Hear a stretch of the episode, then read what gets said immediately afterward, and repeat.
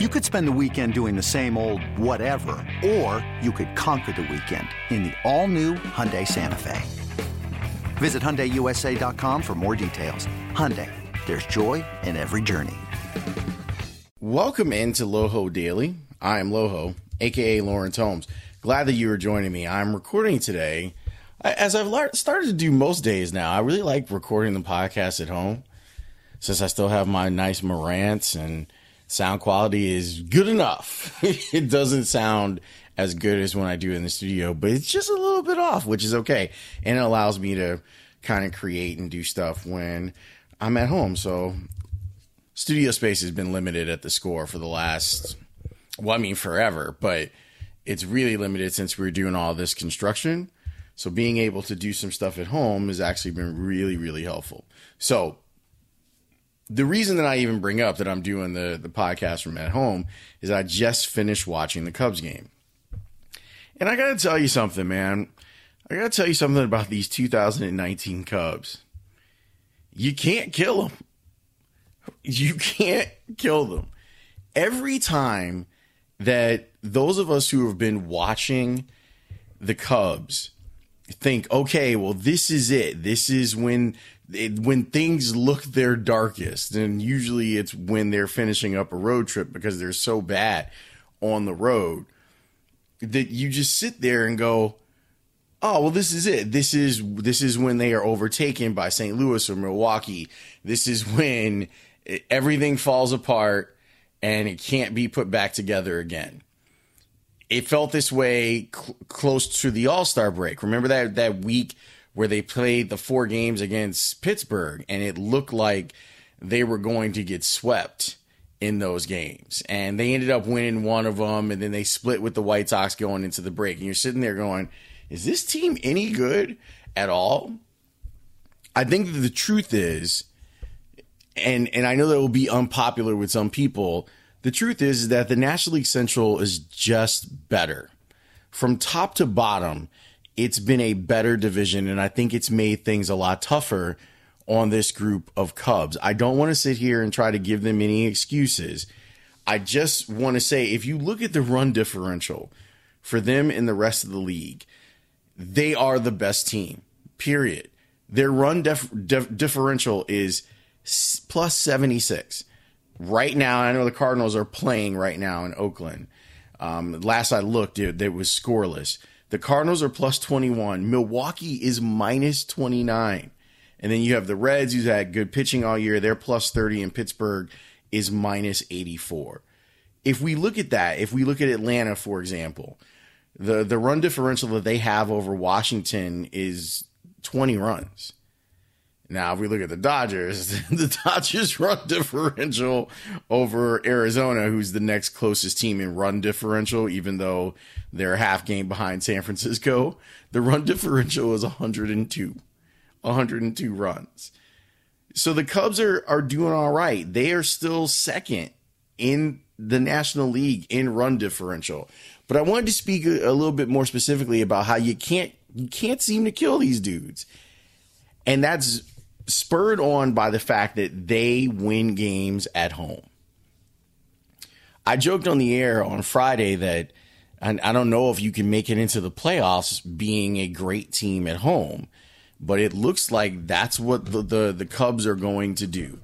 As it stands right now, they are 39 and 18 at home. Now, you know I'm not good at math, but luckily I'm at home at my desk and I can write some stuff out. So 39 plus 18 equals 57.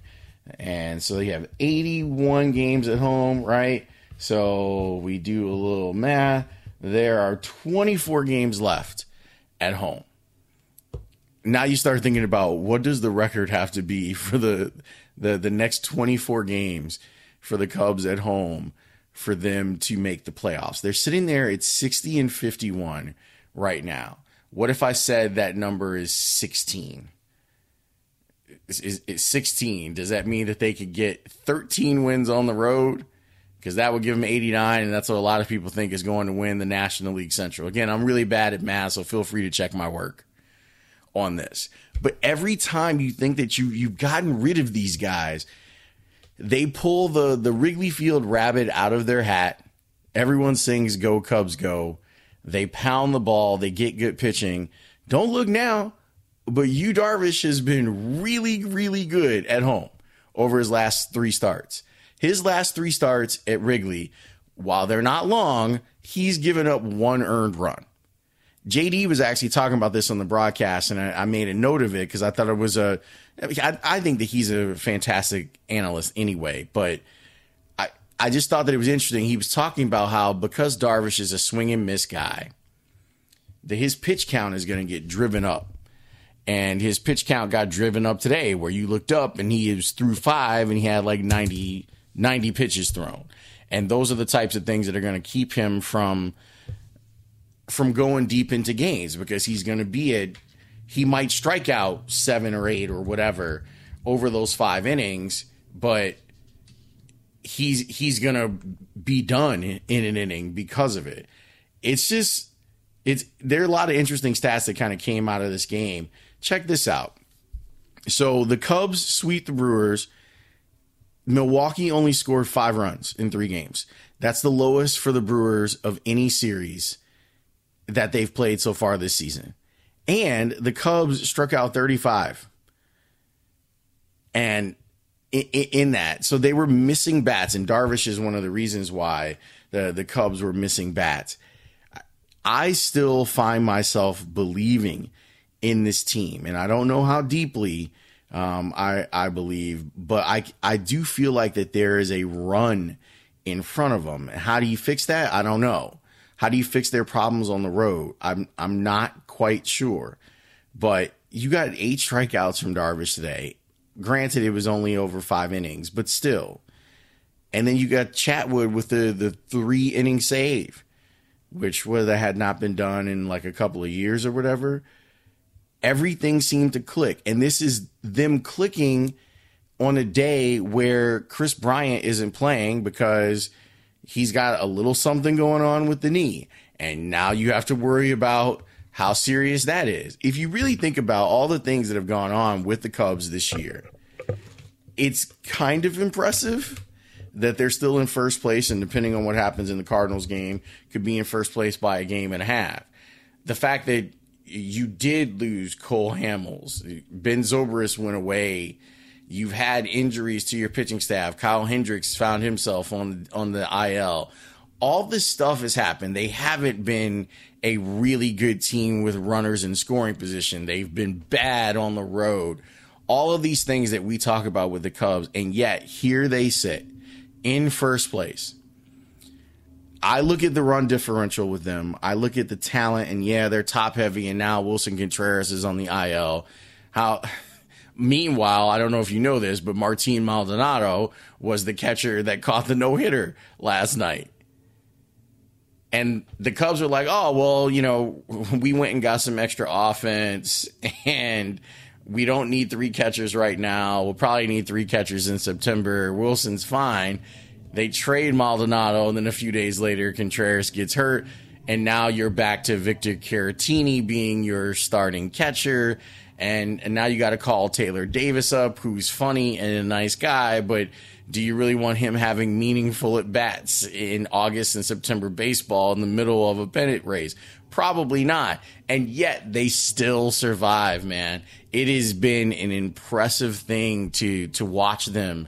Where think about just a few days ago. Think about where this team was on Thursday. On Thursday, you're just sitting there going, well okay, the Cardinals have, have caught them and passed them. They look anemic, and I say that as someone who is anemic. Um, they look anemic when it comes to hitting on the road. They can't seem to get out of their own way. This is all horrible. Will Ben Zobrist come back and save the Cubs as he heads out to, to South Bend? And then poof, the Cubs find themselves back at Wrigley Field. Everyone feels pretty good they start hitting taters. Shout out to Jason Heyward, by the way. That guy has had an incredible year. And he he does it with the glove every day. Everyone knows that. But offensively, this has been this has been his best season as a Cub and one of his best seasons as a pro. where you're starting to see the power pop back up and putting him in the leadoff spot. I don't know how long it's going to last, but since the Cubs don't really have the prototypical leadoff hitter, to see Jason Heyward excelling in that spot is really, really cool. He's a, an 825 OPS player this year.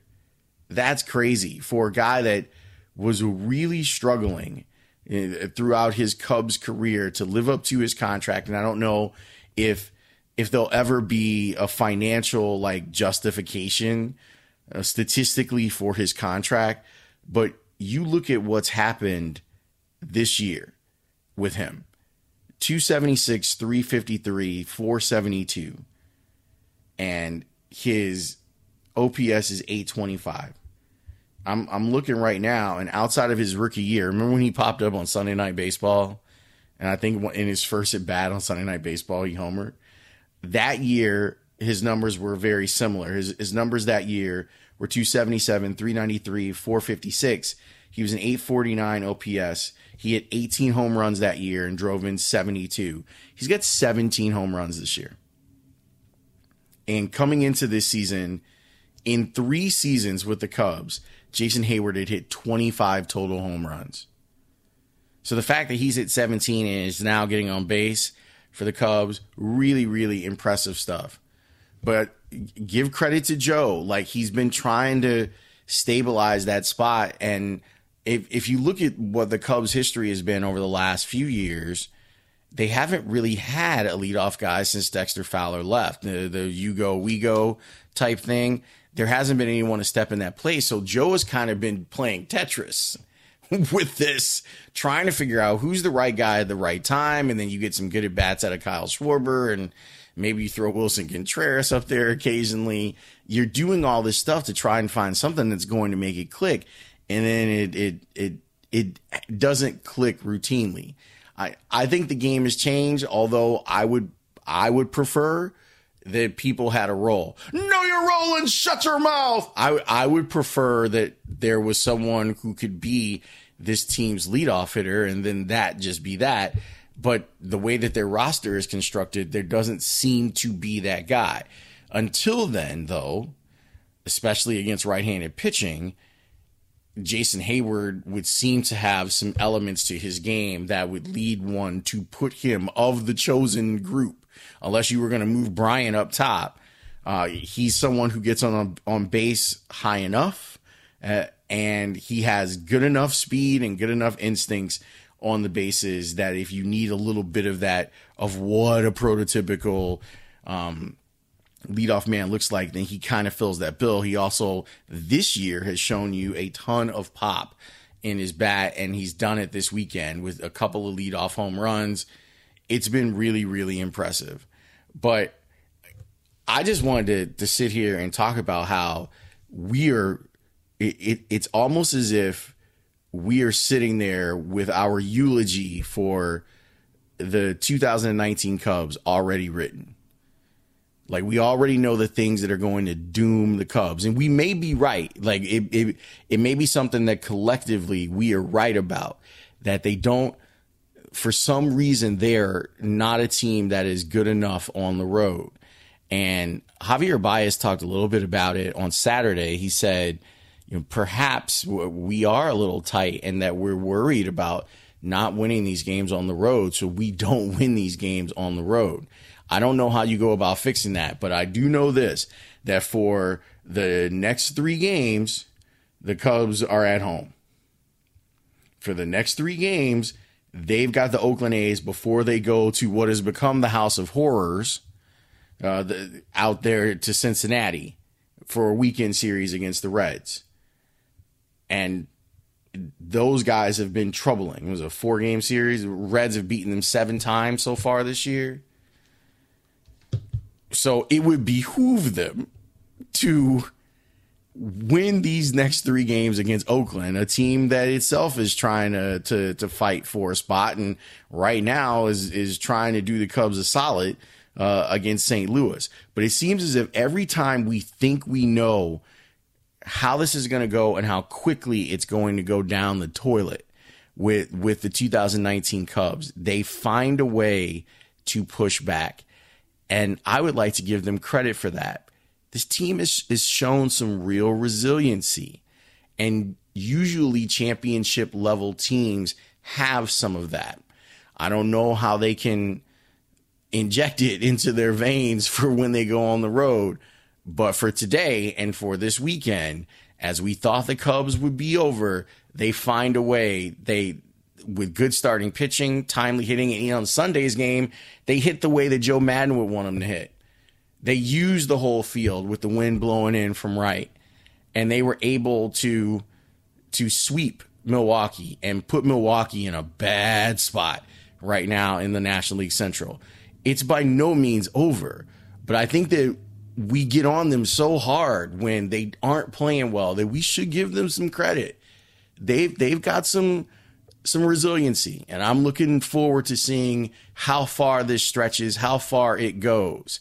I still think that they have a big run in them, and maybe, maybe we're at the beginning of it. Thanks for listening. If you want to hit me up on Twitter, at Lawrence W. Holmes is where you can find me. Check out the show tomorrow. If you're listening to this on Monday, my show is going to be McNeil and Parkins. They're going to be sitting in for me. I'm going to be sitting in for them. So it'll be me and Anthony Herron, which is another reason I wanted to kind of get this out to you because I won't have, I got a partner, so I can't just, you know, filibuster and talk and go through all of my feelings. I have to be more efficient in my words, and I'll try and do that tomorrow or today, depending on when you're listening to it with Anthony Herron. So it'll be a really, really good show. But I'll be back in my regular spot with Joe Maddon on Tuesday. And if they win on Monday night's game, that could be a whole lot of fun for me talking with Joe. Also, I got a surprise for Joe. You need to be listening no matter what Tuesday at noon. But I appreciate you. Thanks for indulging me today. I'll talk to you soon. And remember, Monday on the score, two to six, two to six, one day only. Don't freak out. Later.